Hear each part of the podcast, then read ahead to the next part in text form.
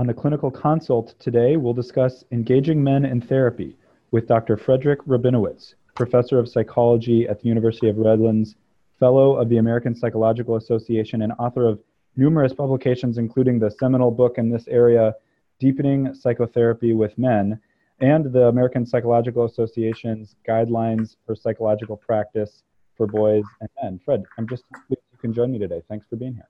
Yeah, I look forward to our conversation, Daniel. It's good to be here to get us going, let, us briefly touch on some of the biggest men's issues out there from, from your experience and your, your, your knowledge of the literature here. So, so what are presenting concerns that are most common for men?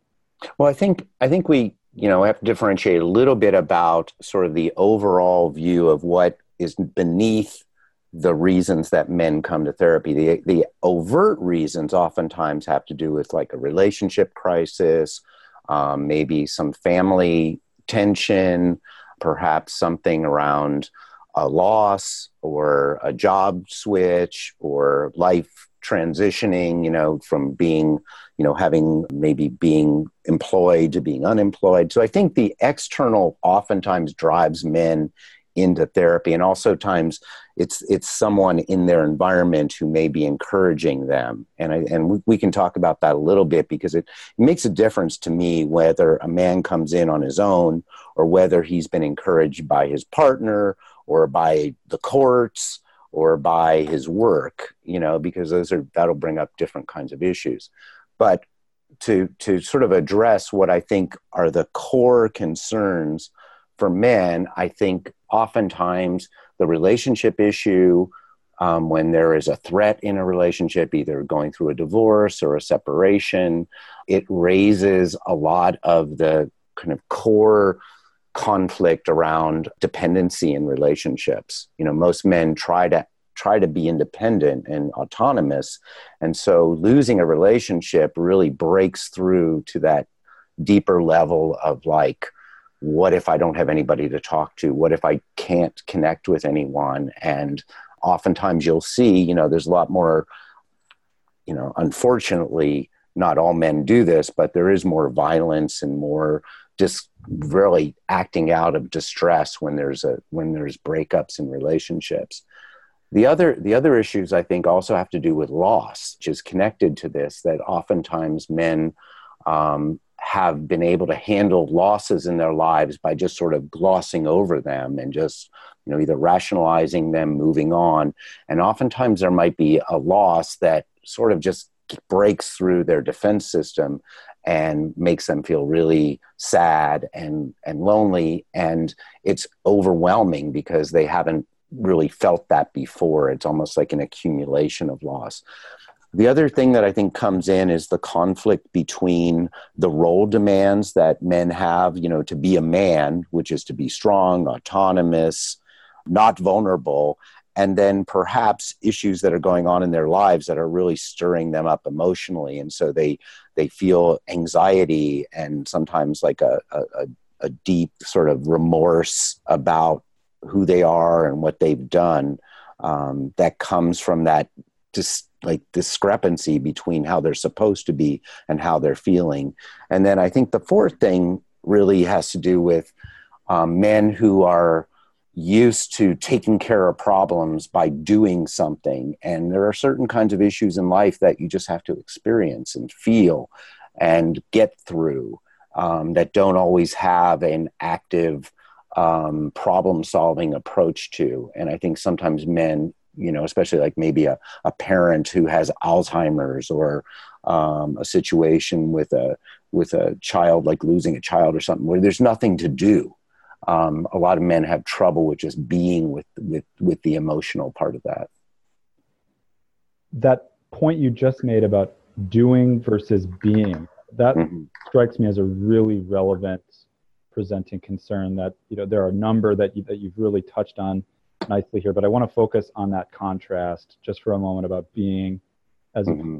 to doing. That one just really, that one hit me hard. And someone, can you say a little bit more about that one? And yeah, I I think that I, you know, and uh, it's it's something that like in psychoanalytic literature, Winnicott talked about this idea, you know, that somehow being able to be with how you are with your emotions. And I think I think sometimes men and, and again this isn't sometimes, I think many men have been socialized not to be to be a slave to their emotions. They've they've learned to overcome their emotions. They've learned to tough it out. And in certain situations, that's totally appropriate. You know, in fact, it's a it's a really good coping mechanism.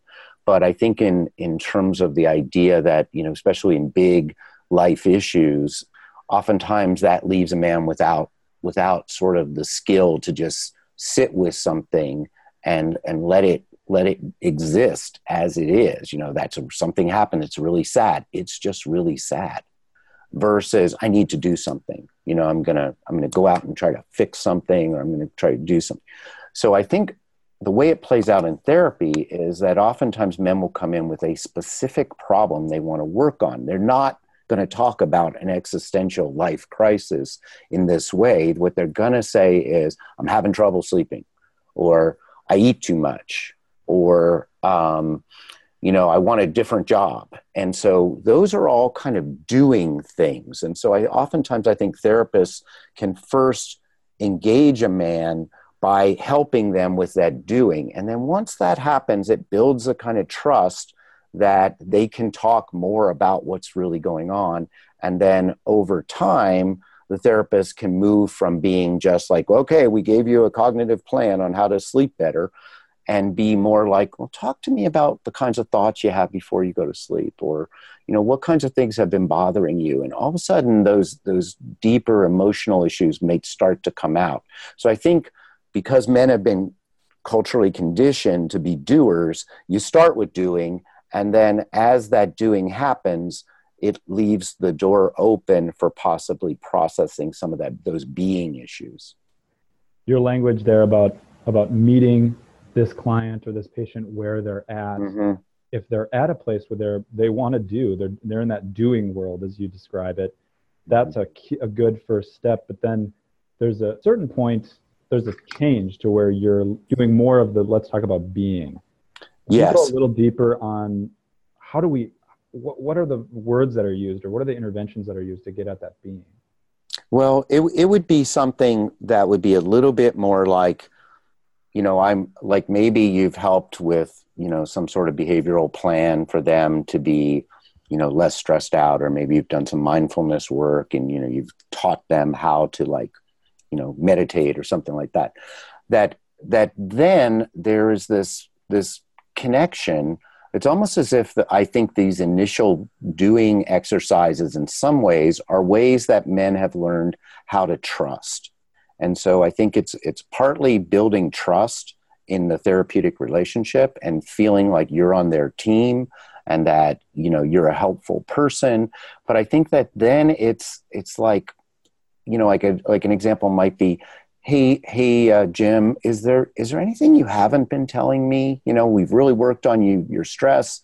Are there other aspects of your life that maybe you know you want to process or make sense of?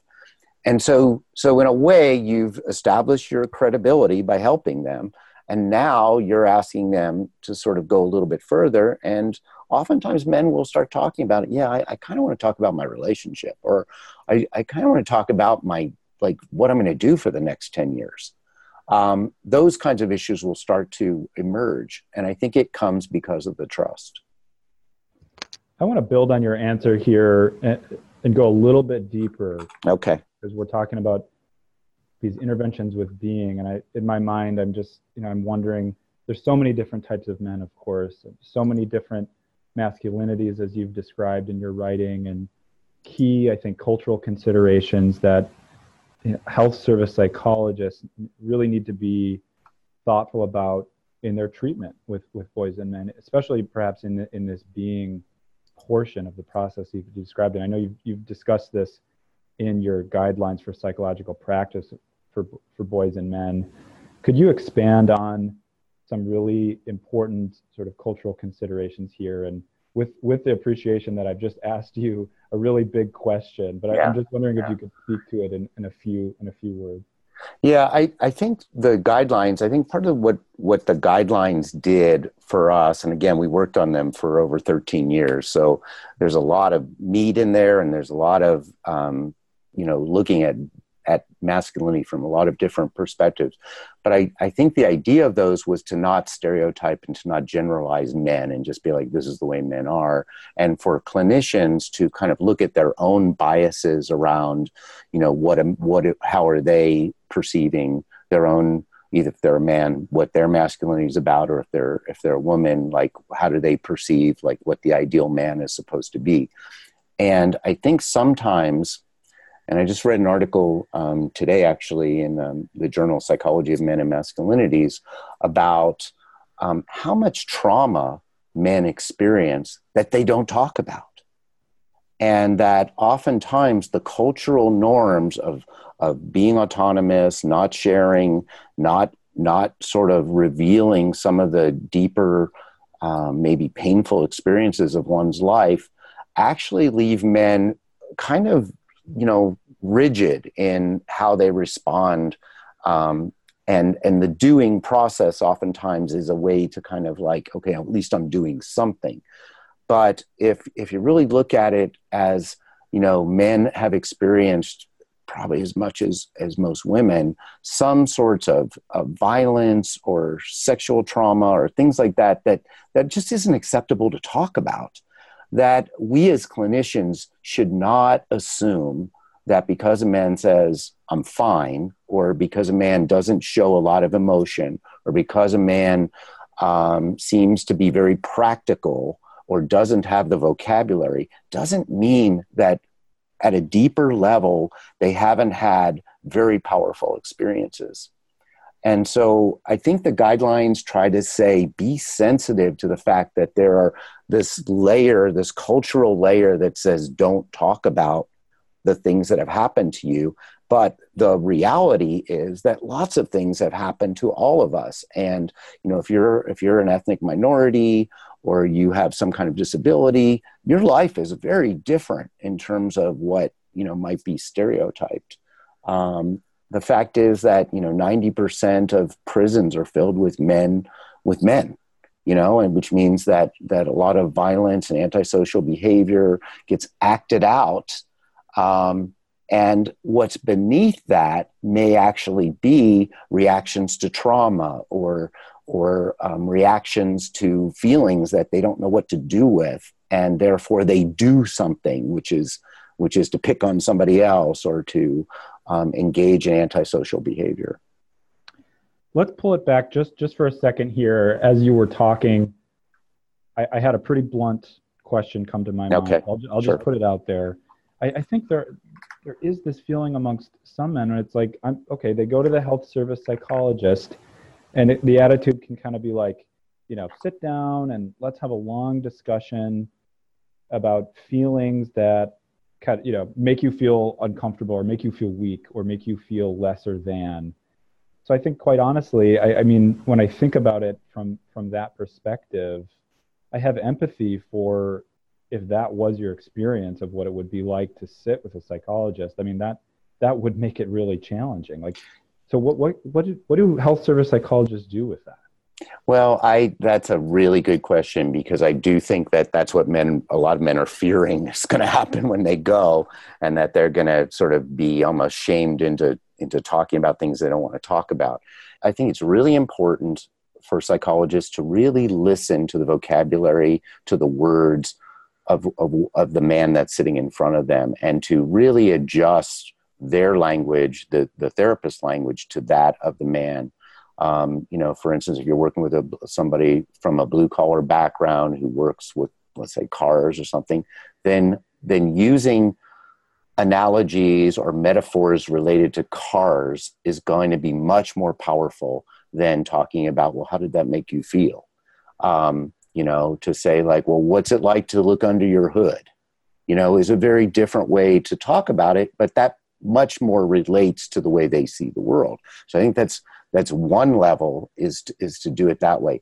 The other is to not go too fast into emotions. Um, I've had a couple bad experiences, not bad in, in the sense that they were they were horrible, but just the idea that where a man started to um, share too much emotion too fast and didn't have a way to contain it And so me as a psychologist, you know, who's who's comfortable with emotion might be like, yeah, tell me more about that. And then I saw them, you know, they didn't come back for a second session.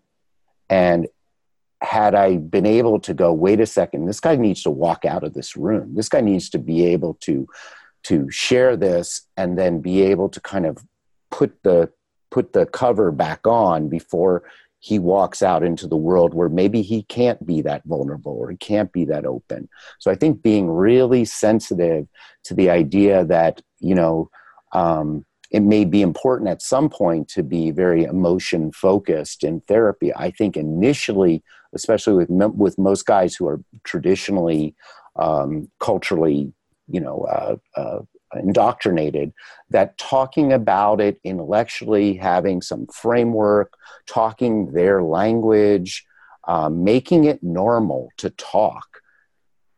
That approach is that approach is intentional in some ways. Though. Yes, I mean that's when you said trust building earlier. I just mm-hmm. I just sort of really almost like felt my my body react when you said that. Like that is vital. You need yes. trust. You need to meet them where they're at.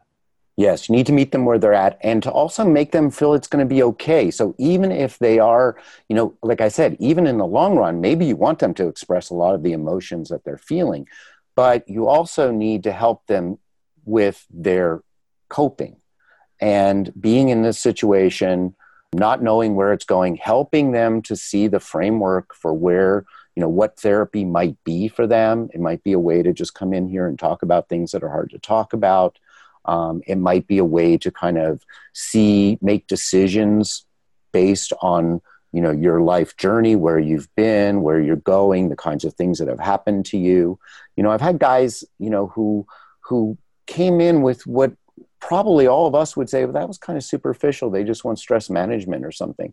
Um, who two years down the road say can i talk to you about something i've never talked to you about? So they held on for two years withholding somewhat some of their deeper pain and oftentimes it, it's related to a trauma or an abuse situation.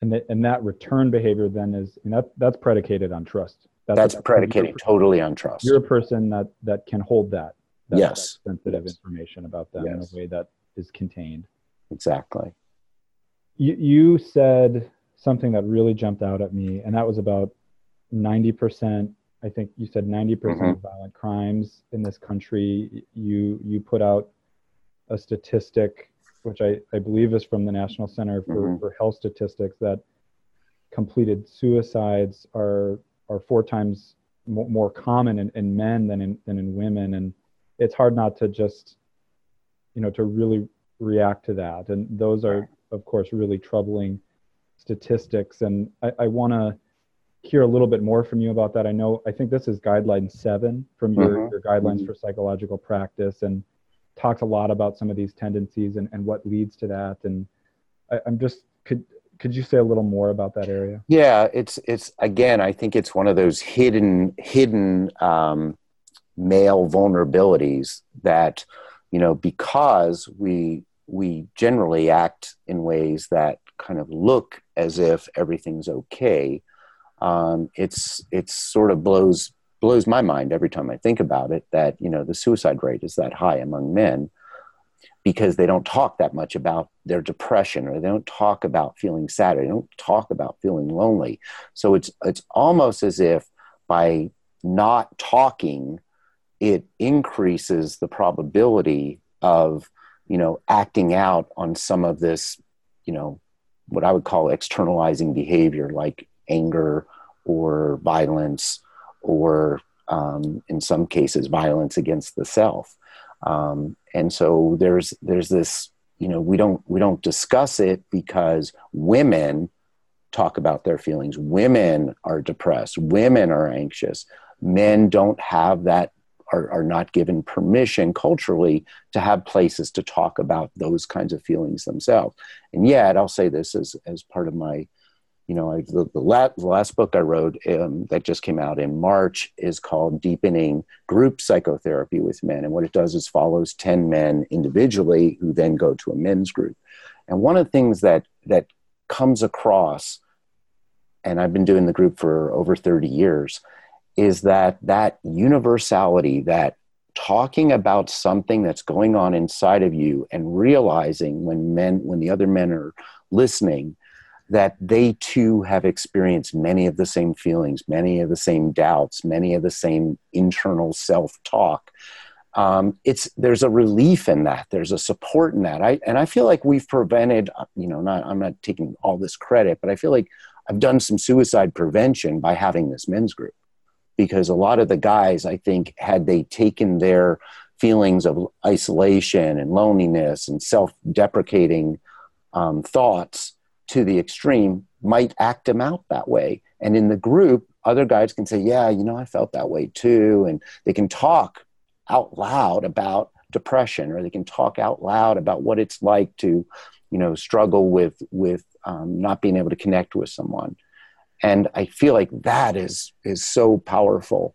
Um, you know, uh, substance abuse, for instance, we, we really mention that, but alcoholism, substance abuse. If you look at the statistics, men are double women in terms of, of, of substance abuse problems. And so you kind of, you know, again, it's not causality, but but then men are half as likely to talk about or, or to be diagnosed with depression. So I, I wonder if a lot of men aren't just medicating, you know, in some ways their depression through substance use or some other kind of addiction. It's an important contrast to, to be aware of that mm-hmm. that difference between you know the lower rates of, of diagnoses in some instances, but then we've got these really highly um, these troubling statistics about high rates of, of violent crimes and, and violence of the self, like you said. Yeah. You know, Fred, that's that's really valuable feedback, and I do want to acknowledge that for more information, in addition to the guidelines for psychological practice for boys and men, listeners can can turn to your books, Deepening Psychotherapy with Men, or your more recent book, Deepening uh, Group Psychotherapy with Men. And I, I think another good resource is Division 51 of the American Psychological Association, which is the Society for the Psychological Study of Men and Masculinities that uh, perhaps many of our, our listeners are, are aware of. And to our listeners, I want to thank you for joining me, Daniel Elchert, and my guest, Dr. Fredric Rabinowitz. And I hope you'll join me next time for another episode of The Clinical Consult, a podcast from the National Register of Health Service Psychologists. And just as a reminder to our listeners, this and all episodes of The Clinical Consult are meant for general information and discussion purposes only and are not intended to serve as formal treatment, advice, intervention advice, or continuing education.